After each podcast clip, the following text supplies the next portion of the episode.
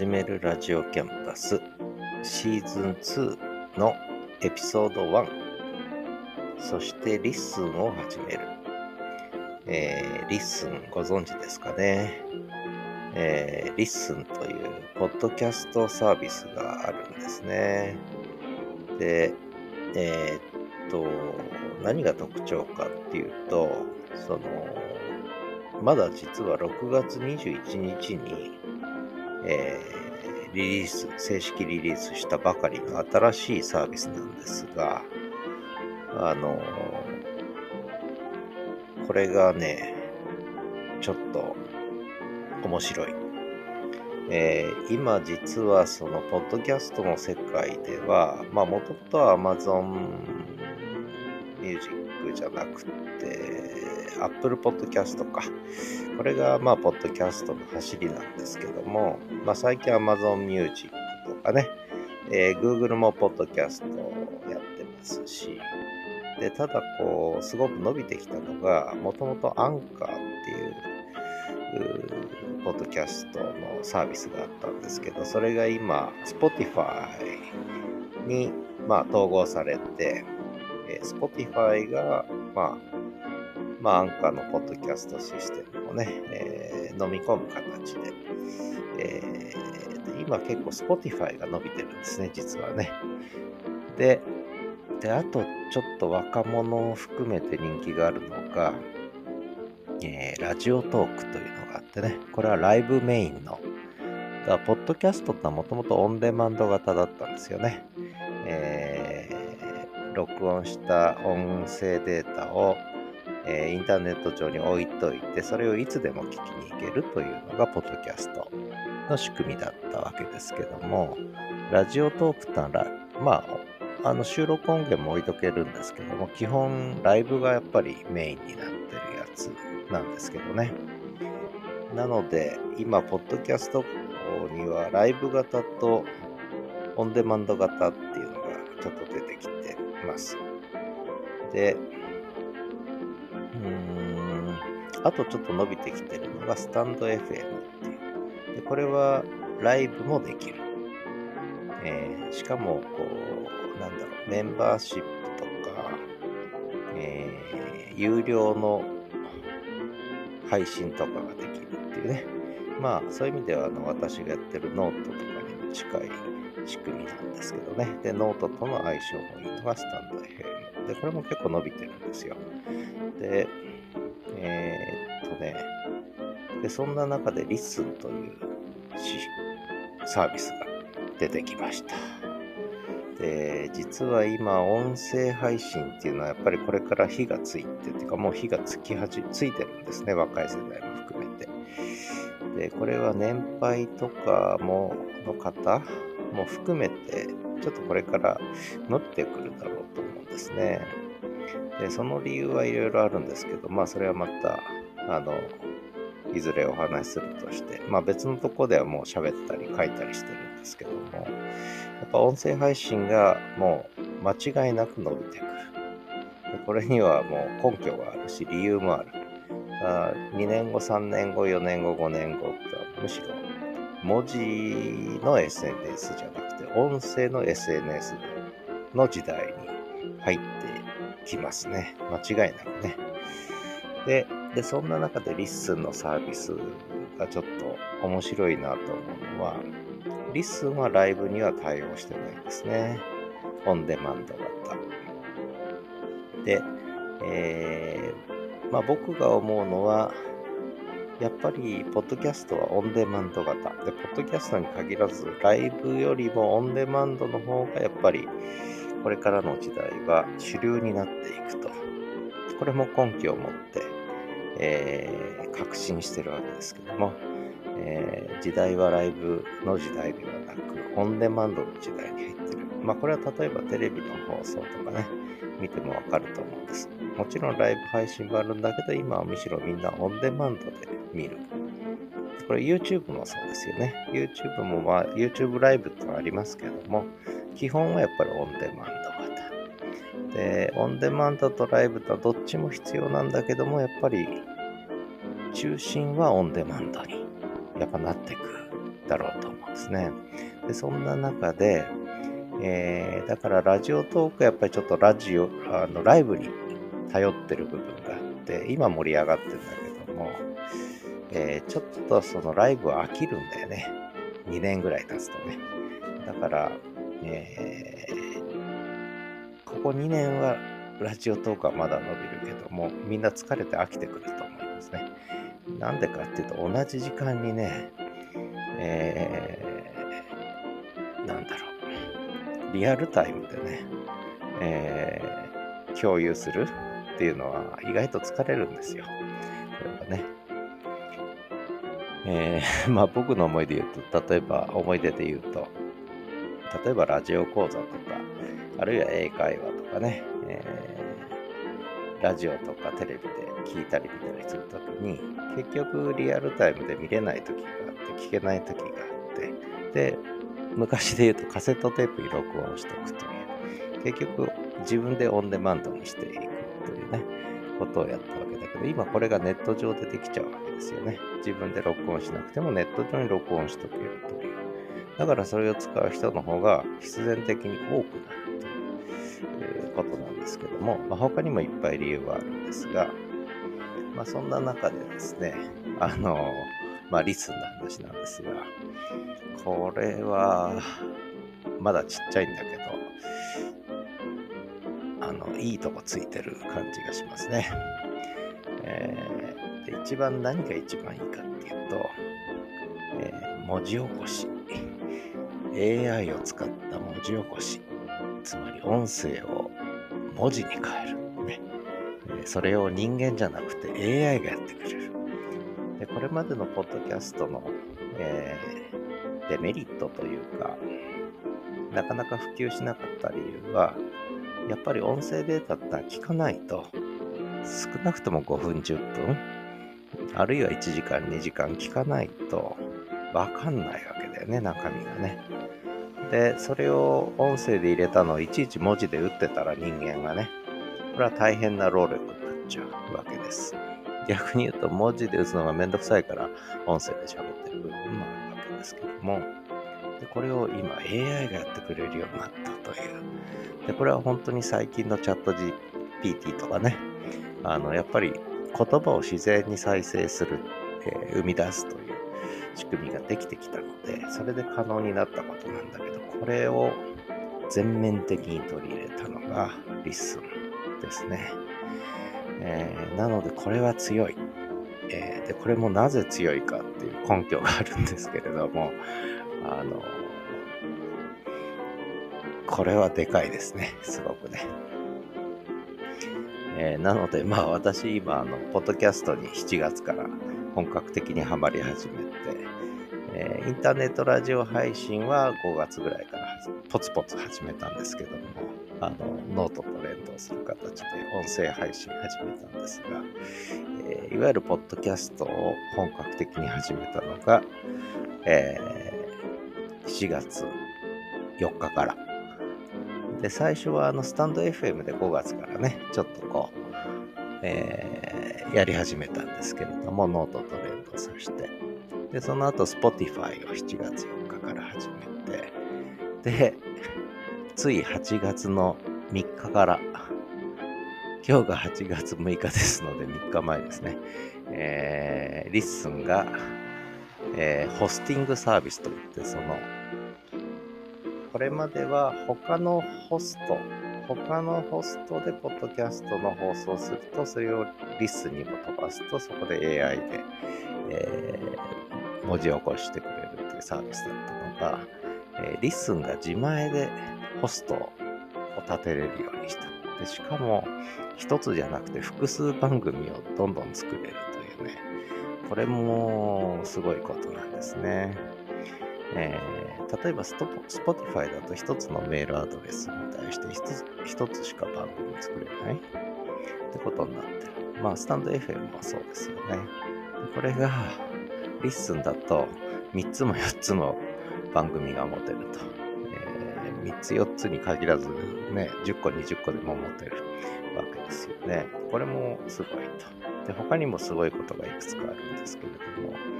これは間違いなく伸びてくる。でそんな私は8月3日に始めて、す、で、に4つ LISTENで4つ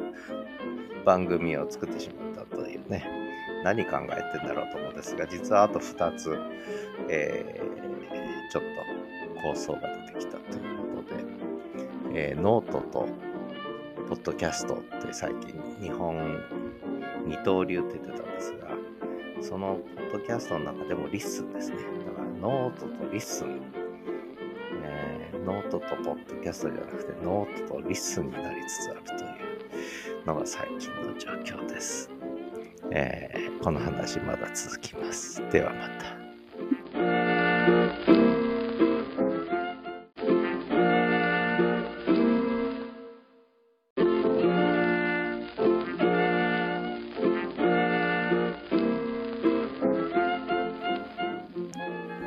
始めるラジオキャンパスシーズン2の、えー、エピソード1そして LISTENを始めるというね、えー、まだ耳に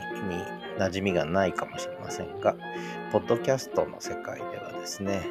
今ちょっと LISTEN旋風が吹き荒れ始めたということです、えー、まあ、 LISTENの何がすごいかというと一つやっぱり AI による文字化ですね。文字起こし。で、これがなかなか綺麗に文字起こししてくれて、しかもサマリー、要約も作ってくれて、えしかも目次も作ってくれるというね、優れものなんです。もうこれは本当に AI の進化がなせる技なんですが、あこれまでただ、ポッドキャストで、えー、その喋った音声を、言葉をね、えー、語った言葉を文字にしてくれるっていうサービスはそれほどなかったんですよね。ちょっとだけあったんですけども、やっぱりそれを正面に据えたっていうのが、やっぱり LISTEN の一つ衝撃です。で、なぜその語る言葉を文字化することがすごいのかっていう、まあ、この話については、あの、それこそ LISTEN に、Listen to Me っていう番組立ち上げたんですね、私。これ最初の一つ目の、えー、 LISTEN のポッドキャスト番組作ったんです。Listen to Me ね。えー、で、これは2つの意味かかけてて、実は。listen to me って普通に言えば、まあ私の話聞いてよ。ね、ね、ちゃんと聞いてよ。ちょっと聞いてよっていう、そういう形になるんですけど、えー、よく英語の授業であったでしょ？中学生の時に。えー、先生が listen to me ね。これ私の話聞きなさいみたいな。そんな感じで。えー、こっちにちょっと注意を傾けてっていう意味で使うんですが、でその言葉もかけてるんだけど、 LISTEN は大文字で、この、要するにこの、ポッドキャストサービスの LISTEN を指してるわけね。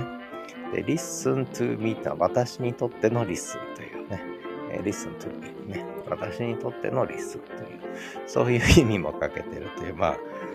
あ、ね、気づく人は気づいてると思うんですが、まあ、それはいいとして、それぐらい私はちょっと LISTEN に惚れてしまったということなんでね。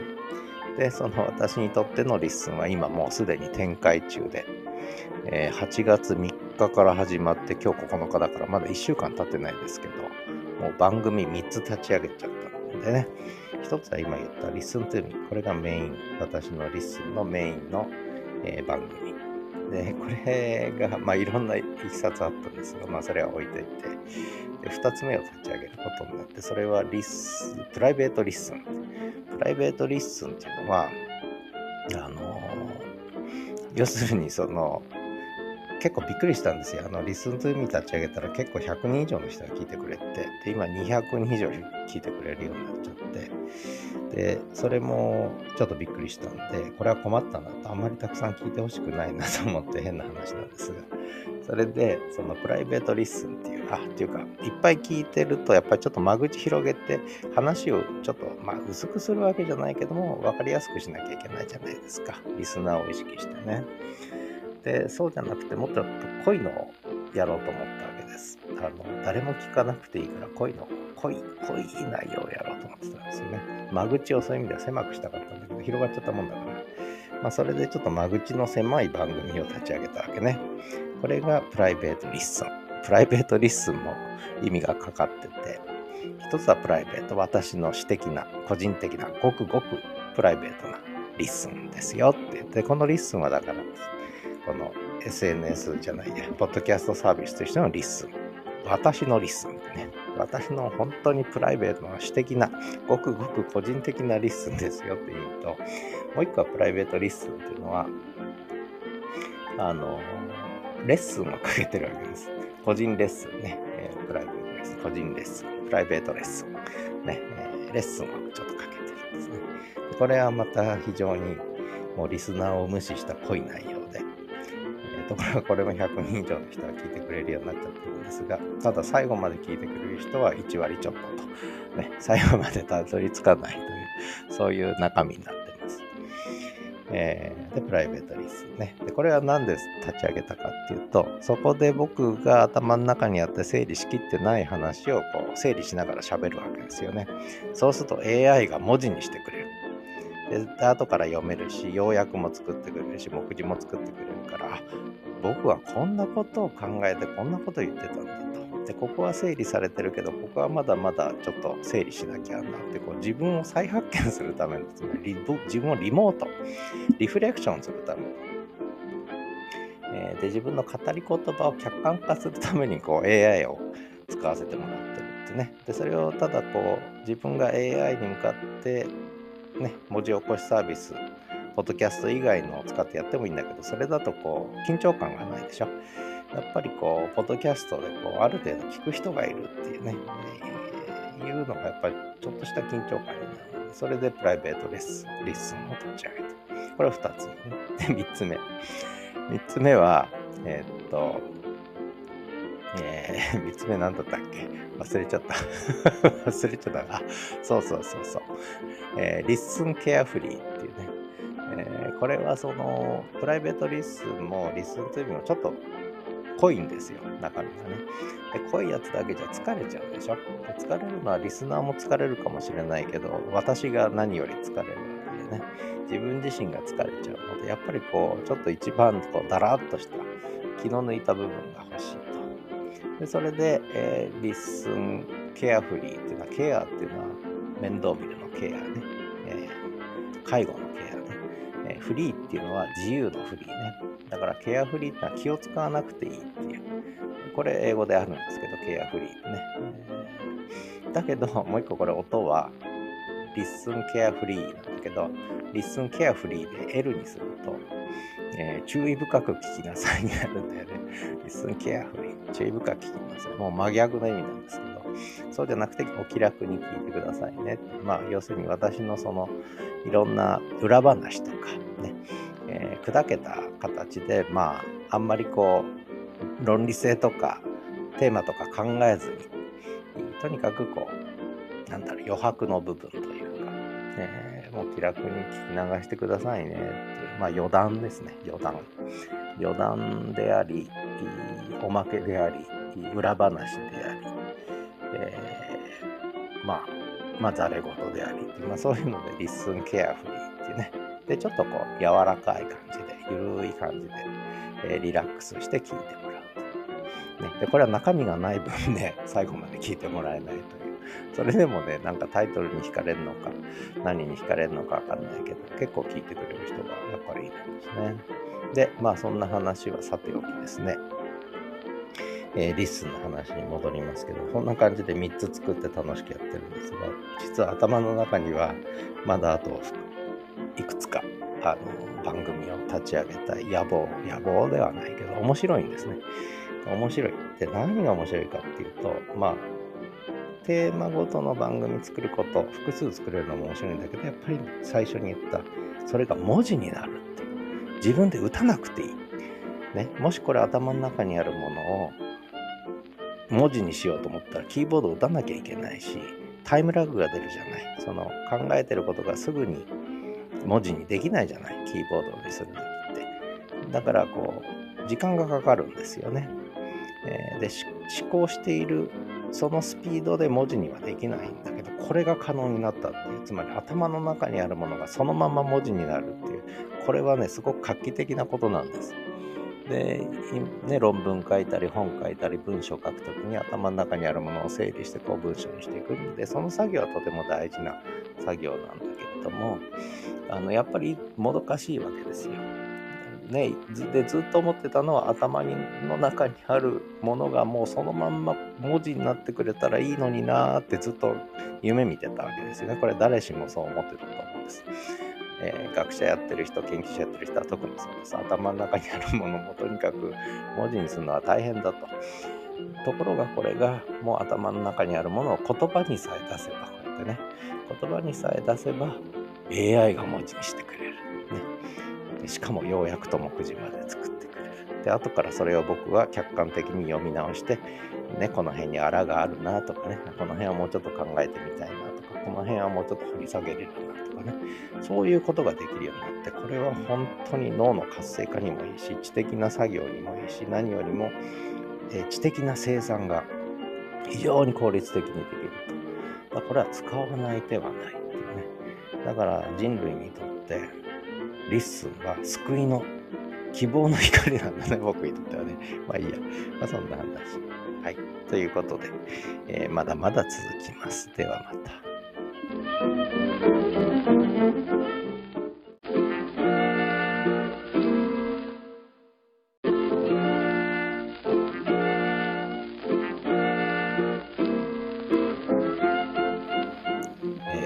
始めるラジオキャンパス。シーズン2のエピソード1そして LISTEN を始める。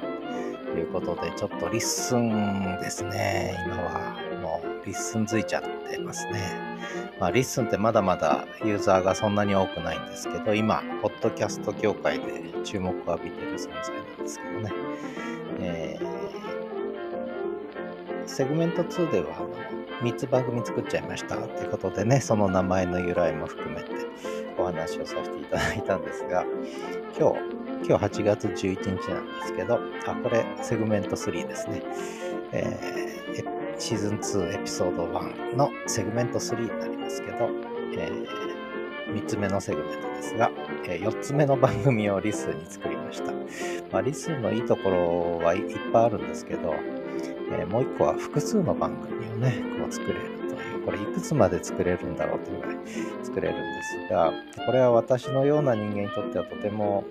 都合がいいというか、もし1つの番組しか持てないと、そこにいろんな内容がいっぱいもう、なんだ、ごったにになっちゃうんですよね。いろんなテーマがあるので。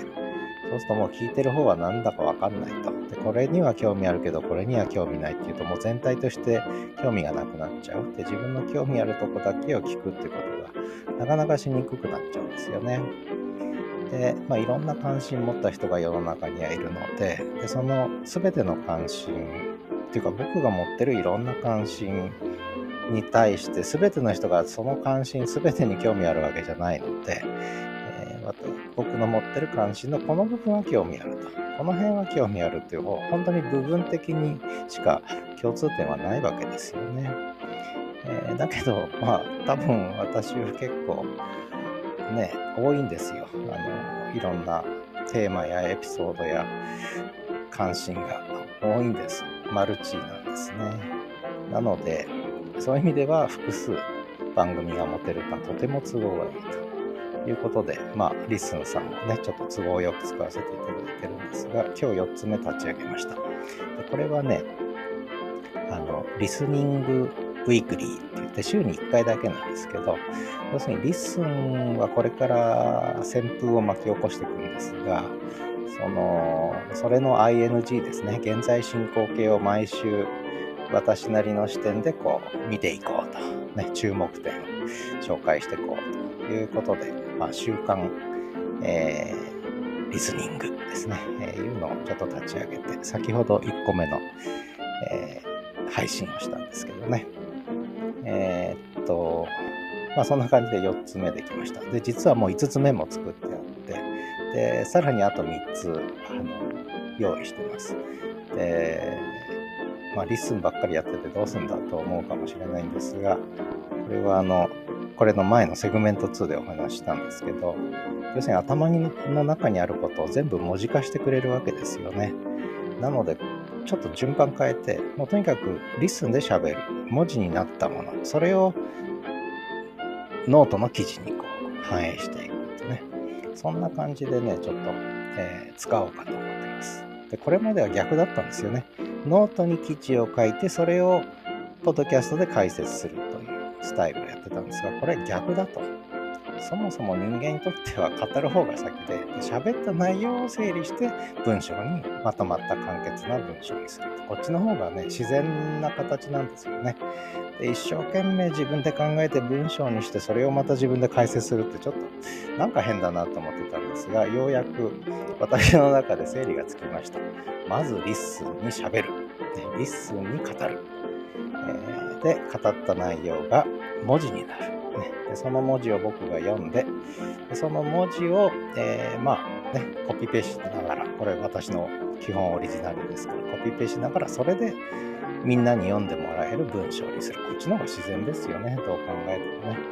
ということで、順番をこう逆回転させると、ねえー、いう話になってきたのがリスのおかげです。で今日はそうですね。まあその話をちょっとしましょうかね。えー、結局、まあ、ノートっていうのをやって、で、エピソードじゃない、シーズン1ではノートの話ばっかりしてたしね。SNS でもノートの話ばっかりしてたんだけど、今度は LISTEN かよ、って、ポッドキャストかよと思ってる人いると思うんですけども、これはやっぱり語る方が先なんですね。喋る方が先、人間は。でいろんなことを喋ってるうちにアイデアがまとまって、えー、書くという段階が来るので、やっぱ最初に書いて、それをまあ喋るってこともありなんだけど、やっぱり語る方が先。でまだ頭の中で整理されてないこともとにかく語っちゃうと。ね、え勢いに任せて語ってしまう。でそこにはいろんな間違った情報もあるしね混乱もあるんだけどでもこれまでに自分ですら気づいてなかったそういう言葉も出てくるんだよね。こうやって語ってるとね。語ってるうちにこうアイデアが浮かぶという。でそれが AI によって文字にされるとね、え、もうこれはもう使うしかで、 LISTEN さんのもう一つの魅力、えー、昨日気づいたんですけど、皆さんブログはやったことありますかね、ブログ。で私もやってたんですが、で、ポッドキャストやったことある人は少ないと思うんですけど、あの、 LISTEN は、あの、ハテナというブログ、ハテナブログやってきた人が中心になってチーム作ってやってるんですよね。なので、ハテナのブログのノウハウが全部詰め込まれてるということで、で、これは今までブログってのは喋んなかったじゃないですか。 LISTEN のブログは 喋るんです。しかも文字は自分で書かなくても喋った言葉を AI が書いてくれるんです。で最近昨日から言い始めたのは聞く、読むだけじゃなくて見る。ね、写真も YouTube も全部貼り付けれるので動画もね、えー、映像も貼り付けれる画像も貼り付けれるので見て読んで聞けるとまあ、今までのブログのイメージで言うと、そのブログに動画と音声も加わったと。だからもう最強ですよね。えー、音が出て、読めて、見れて、動画も見れてということで、見る、読む、聞くという 3, 3要素が揃ったブログができたと。でこれはブログにとっての革命でもあり、ポッドキャストっていうのはこれまで声しかなかったんですね。それが文字化されなかった。だけどこれが文字にも映像にも画像にもとも一体化したということでこれはもう人間の五感のかなりの部分を満足させるそういうプラットフォームになるわけね。でこれが、まあ、ノートと比較するとノートの場合は音声記事書けるしそれから動画も YouTube も貼り付けれるだけどやっぱ文字中心なんですよね。で、音声記事と文字の記事ってはやっぱりリンクできないので、それはもうスタンド FM って別の、えー、ポッドキャストサービス使ってそのデータを貼り付ける。あるいは他のポッドキャストデータを貼り付けるということはできるんだけども、やっぱり一体化してないですよね。で文字起こし機能がまああるわけじゃなしということで。で逆に今出てきてるのは、そのノート記事を AI が読み上げる機能がスタンド FM にできたんですけど、あのれはだけど、まあ、あってもいいけどね。まあ、そう、うん、あ、ってもいいっていうことですね。やっぱり、それよりも、読み上げよりも、やっぱりこ、話した言葉を文字にしてくれる方が何百倍か嬉しいというね、えー、そんな気はしますけどね。まあそんな感じで、えー、もう LISTEN づいちゃってます。もうしばらく LISTEN メインで、で、リッスンで喋ってたアイデアとか、ね、いろんな文字化されたものをしっかり整理して、なるべく皆さんに簡潔に伝わる形でノートの方の記事にはね、書いていこうと思います。ね、まあそんな形で、ちょっと新しいブログ、新しいポッドキャストが始まったというそういう実感ありますね。でまだ、まだ LISTEN 使ってる人は800人とか1000人とかそんなレベルなんですが、これは瞬く間に、瞬く間ってこともないね、徐々に広がっていくでしょうね。であと皆さんには、なんだろう、おすすめしたいのは、ポッドキャスター。で私もメイン肩書き、ポッドキャスターに変えました。ライターよりもポッドキャスター、アドバイザーよりもポッドキャスター。まずポッドキャストで喋る。ここが出発点だなと。まず語る。で語った内容を書く、えー、語った内容でアドバイスっていうね、こういう順番なんだと。まず語ると。で、ポッドキャスターって日本ではまだまだなんですけど、アメリカとか海外ではね、もうポッドキャスターって職業になってんだよね。うん、やっぱり僕は記事書く文字だけの情報より喋った情報の方がいいんじゃないかな、多分ね。自分でもそう思うし、周りの人もそう思うんじゃないかなということで、これからはポッドキャストメインで LISTEN メインで、で、えサブでノートを動かしていくってね、そんな形になるかなと思ってます。えー、シーズン2のエピソード1のセグメント3でした。もう一つだけ後で、えー、コンプリートまでもう一つ喋ろうかな、まとめをね。ということでまた。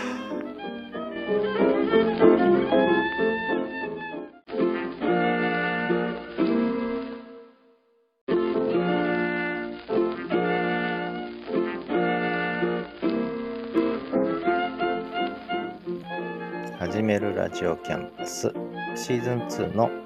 エピソード1、えー、そして LISTEN を始めるの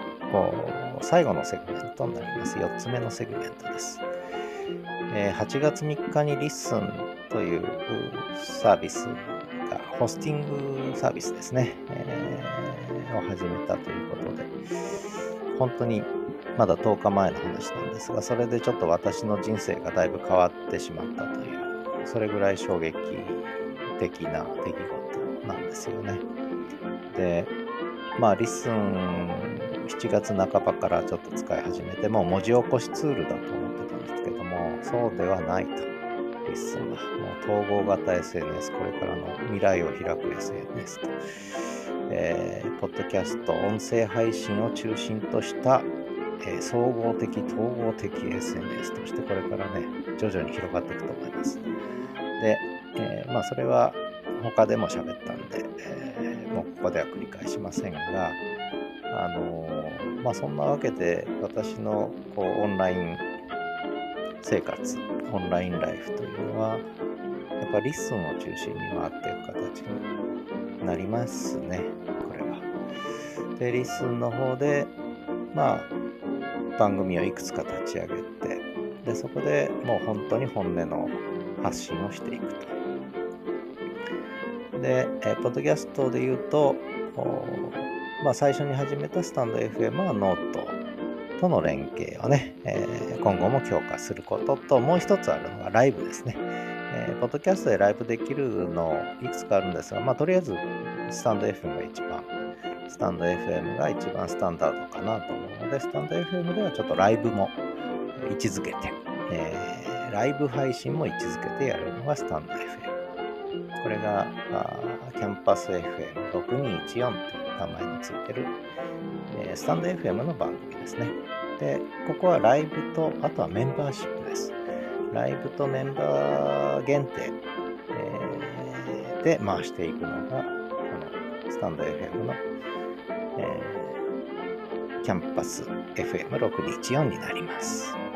で、まあ、ね、細かい話ですが、ついでに言うと、今回、このスタンド FM で配信してた、まあ、ある意味僕にとってはそれまでメインだったキャンパス FM6214 を、えー、 LISTEN さんにも、えー、配信で飛ばしてるんですけども、そうすると LISTEN さんでまた番組が追加、番組じゃなくて、あのエピソードが追加できるんですよね。えー、スタンド FM を通さなくても、えー、 LISTEN さんで、えー、エピソードを追加できる。で、この機能を使って、えー、キャンパス FM624 のサブチャンネル的なものとして、えー、オフラインですね。つまり、この私の住んでる札幌の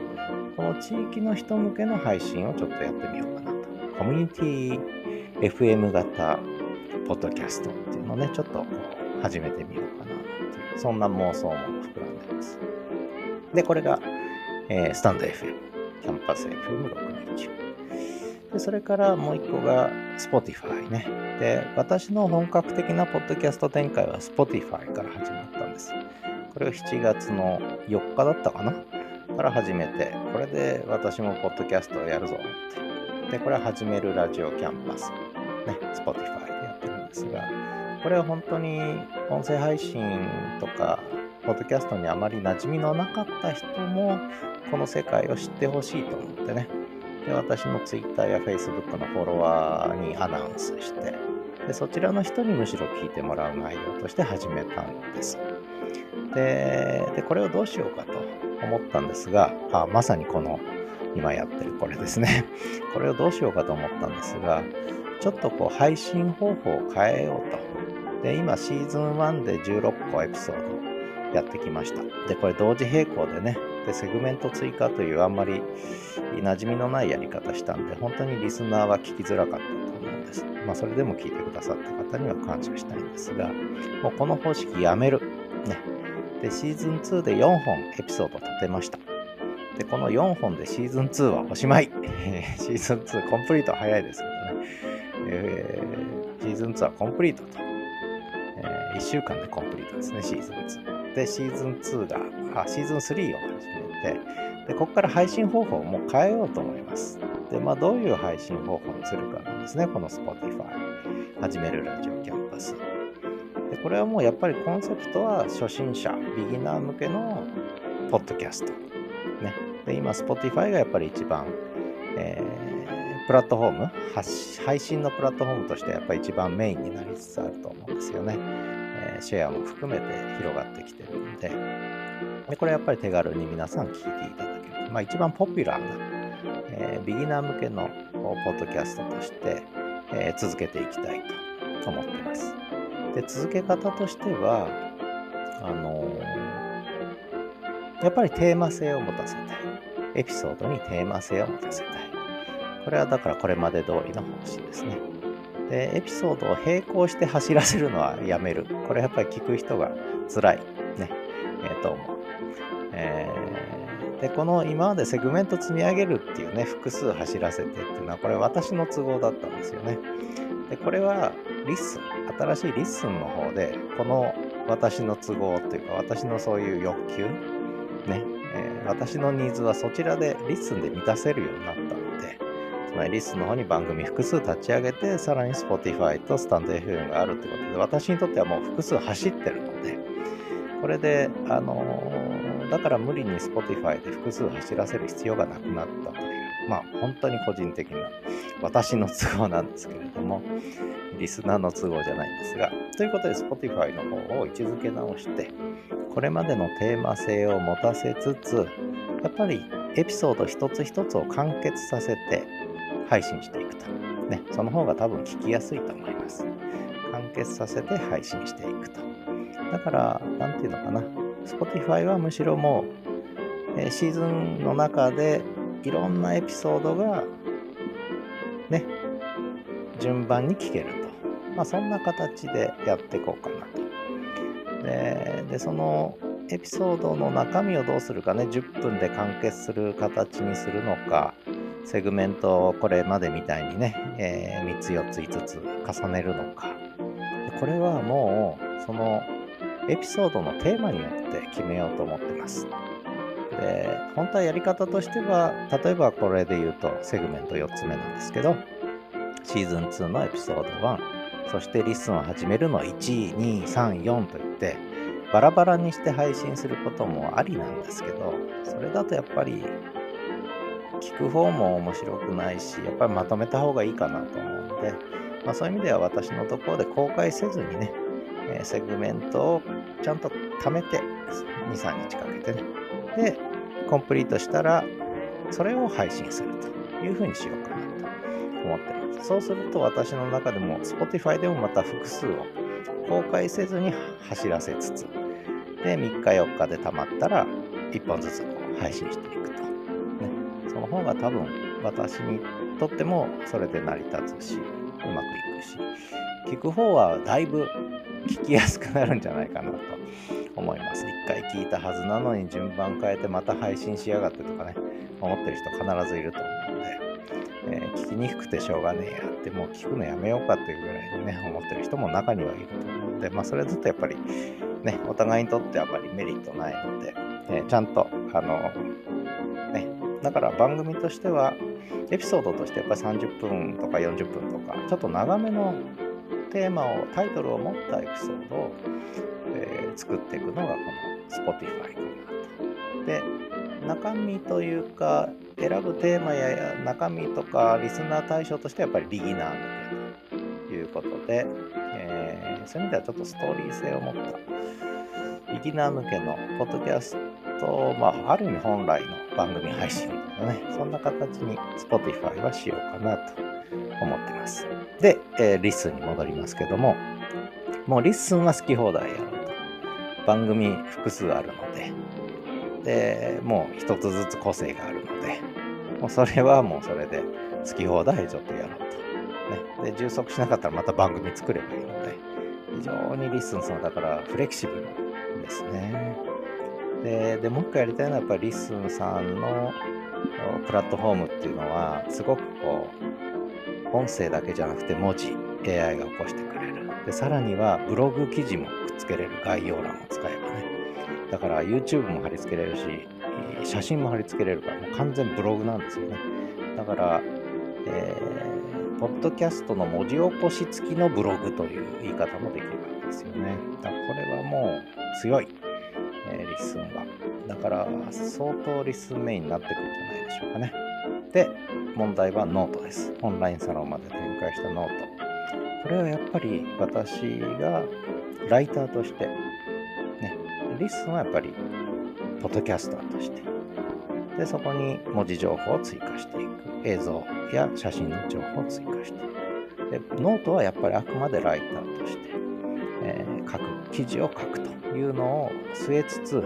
ただ、ちょっとプラスされていくのが、音声記事が増えると思います。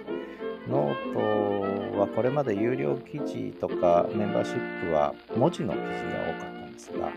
そこにもうコンテンツとして音声記事を増やしていくと思います。